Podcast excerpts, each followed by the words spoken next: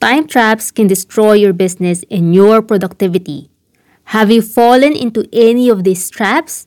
What are time traps anyway? Stay tuned and find out.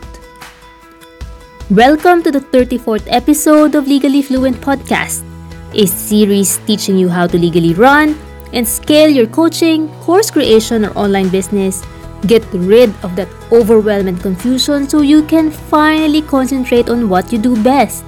If you find business legalities and running an online business a nightmare, and you want to be guided by someone who knows your struggles, your pains, and aspirations, then you are in the right place. I am your mentor and host, Vena Verga Danimar, an onlinepreneur legal strategist co-CEO of the Danimar household, a lawyer, and a business owner like you. I was reading this book called Shorter, and the main thesis is this that you and your company can actually work less and be more productive and still make time for things that are more important. This thesis spoke to my soul because, as a mother, I can literally feel how fast my daughter was growing up. And I want to spend more of my active time with her and my husband than anything else in the world. Probably you have other goals like more flexibility or spending more time for yourself.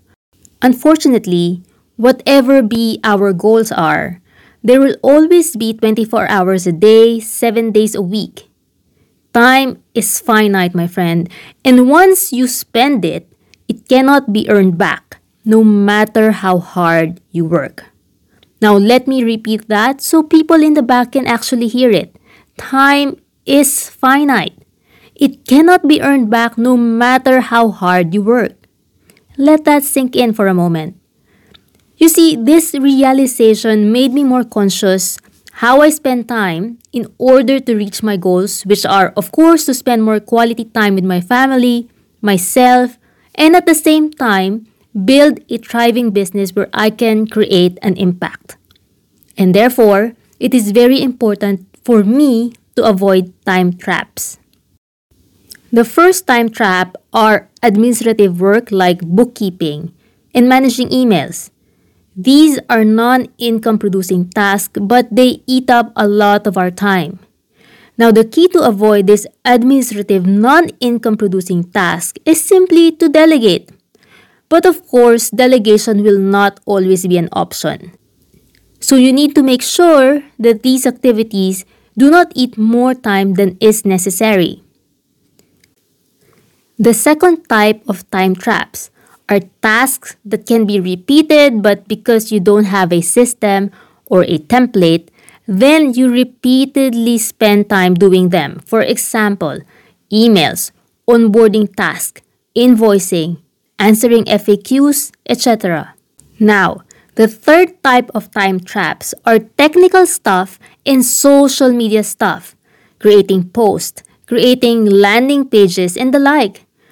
Unless you are very techy, I am sure techy stuff is a nightmare. And for social media stuff, creating all those posts and videos, they do take time. And the last type of time trap is trying to learn a lot of things, even those things that you don't need at the moment. In a way, of course, improving your skills is very important for your business. But if you don't watch out, this can be a time trap as well like for myself, I just spent four hours reading a marketing book which could have been summarized in 30 minutes only. I could have used that three and a half hours playing with my daughter instead, or going to a salon, or pampering myself. You get what I mean? Now that you have the categories of time traps, let's move on and discuss the solutions. How can we avoid it? The first solution is a trick that I learned from my accountant. He told me that I actually need to earmark 30 minutes per month to log in my income and expenses in the app that I am using. Now, as a service owner, 30 minutes per month is actually a lot. But imagine if you're not doing this task regularly. You will forget. You may lose some receipts and it is more difficult to find your accounts which results to more time wasted. In other words, my accountant is telling me to batch process things and be strict that I actually do them regularly. Batch processing applies to a lot of stuff and not just bookkeeping. It is actually very important, and that is the reason why you probably hear me talking about it again and again in different episodes of this podcast. Now, your blog posts, for example, your podcast episodes, your social media posts, all of these can be processed in batches. For example, my videos. I usually shoot all of them on the first Monday morning of each month. Newsletters, I list down the topics and the outline in batches as well. That way, I have a newsletter ready for my email subscribers every week, whatever is happening in my life. This came handy to me recently. As you may have known, I have to fly to Manila for my grandmother. And if I didn't prepare in advance, then I would have been screwed. Now, here is my second solution. List down all those administrative tasks and take a closer look how much time you are spending. Look at ways how you can streamline and automate those tasks. For example, get a bookkeeping software that connects with your payment gateways and your bank account. That way, income and expenses are recorded automatically and you just need to recheck.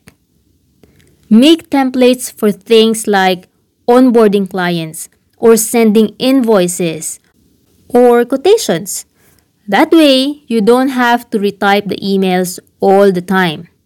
Now, for tech issues, the solution is either to outsource or use a friendlier platform. In my business, I switched from Wix to Kartra because Kartra is more user friendly I can literally make a funnel with landing pages in less than an hour. And I am not techie at all.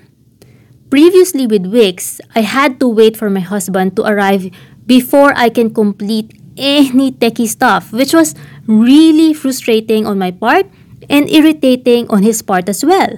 Imagine coming home from work to find your frustrated wife wanting to have those techie stuff done ASAP. Now, of course, Kartra is not perfect, which leads me to the third solution. You need to stop being a perfectionist. As business owners, it is of course natural for us to desire and make things perfect.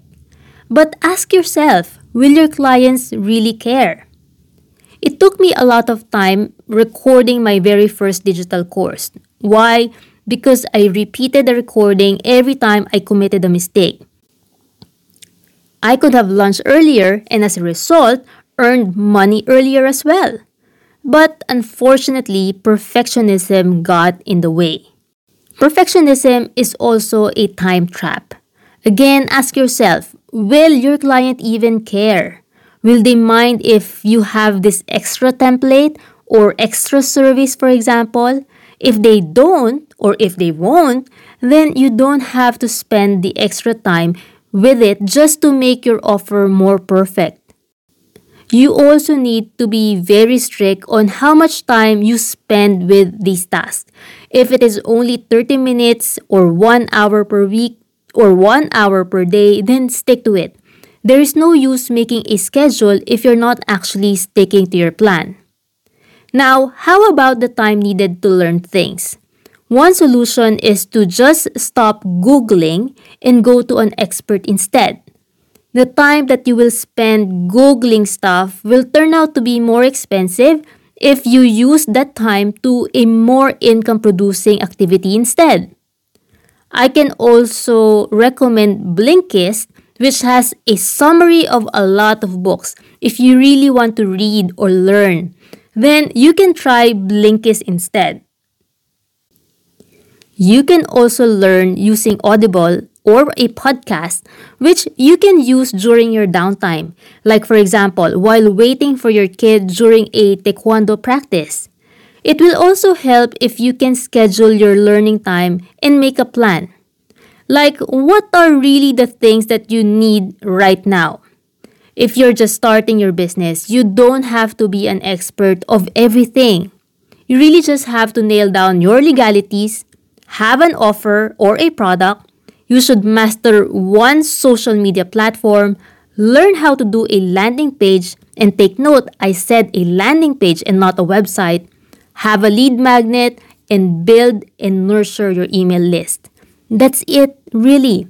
Other things like ads, complicated marketing stuff, or even building your website. These are the things that you really don't need in the very beginning. So, if you plan on learning this stuff, don't be tempted on buying every book or every digital course there is. Choose one and implement.